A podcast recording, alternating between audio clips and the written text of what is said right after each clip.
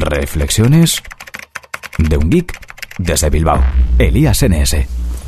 Bienvenidos a otro RGB Express. Hoy es jueves 16, creo. No llueve, pero hace un poquito de viento, lo que espero no se note en la grabación. Y nada, pues hoy os voy a hablar de la aplicación que no os hablé ayer. Yo hace tiempo estuve haciendo una comparativa a través de una página que también os hablaré otro día, que es muy interesante. Bueno, hice una comparativa de aplicaciones o servicios que me permitieran hacer listas recurrentes.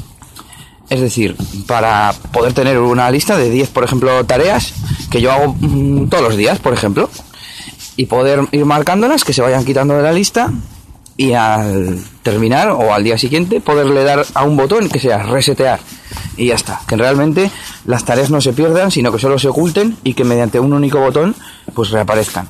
Tengo otra rutina también, por ejemplo, para los viajes, pues eh, el típico checklist de me tengo que coger el neceser, el pijama, eh, el cepillo de dientes, el no sé qué, ¿no? Todo esto.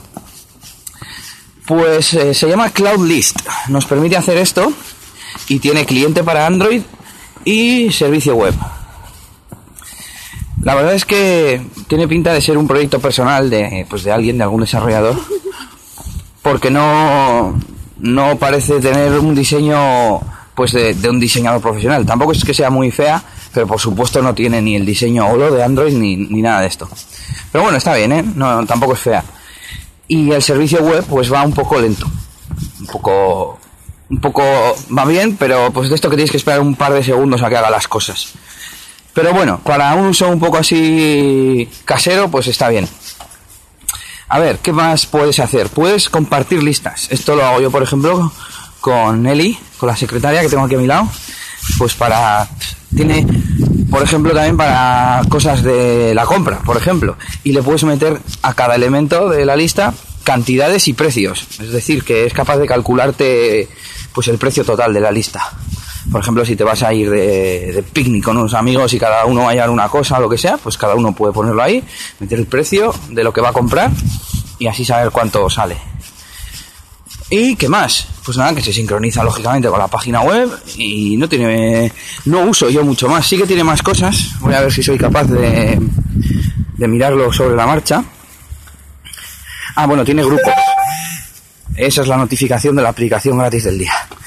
Y tiene grupos donde agrupar tus amigos, pues por ejemplo por trabajo, por amigos, por familia, por como quieras, para poder compartir esas listas directamente con un grupo y no tener que escribir usuario a usuario. Bueno, puedes escribir mediante voz las tareas. Tienen... ¿Qué más tienen? Tienen prioridad, nombre, cantidad, unidades, precio, categoría también y se puede habilitar votar y todo. Esto supongo que es una parte social para cosas como lo de ir de picnic o ir de, fin de semana. Y bueno, pues la verdad que no se me ocurre mucho más que comentar. Eh, en realidad es una aplicación sencilla que espero que, que podáis sacar partido porque a lo tonto yo tengo 10 o 12 listas aquí que utilizo bastante. Se puede usar para cualquier cosa que sea repetitiva y implique varios pasos. Lo vas marcando para que no se te olvide y, y perfecto. Se llama Cloud List y pues os lo pondré en la descripción del episodio. Hoy no tengo mucho más que contaros. Bueno, pues con esto me despido por hoy y hasta mañana. Saludos del SNS. Esto ha sido todo por este capítulo. Pronto, Elías tendrá más cosas de las que hablaros en Reflexiones de un Geek desde Bilbao. Hasta la próxima. Y recuerda que puedes buscar a Elías Gómez en Google Plus o en Twitter, arroba ElíasNS.